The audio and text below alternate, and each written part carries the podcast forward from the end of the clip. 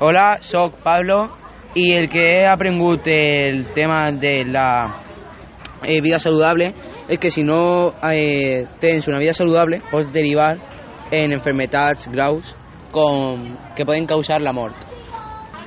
Hola, jo sóc Aaron i pense que fer eh, complint l'estil de vida que comples sempre hi ha que començar i fer deport perquè, perquè és important ja. I...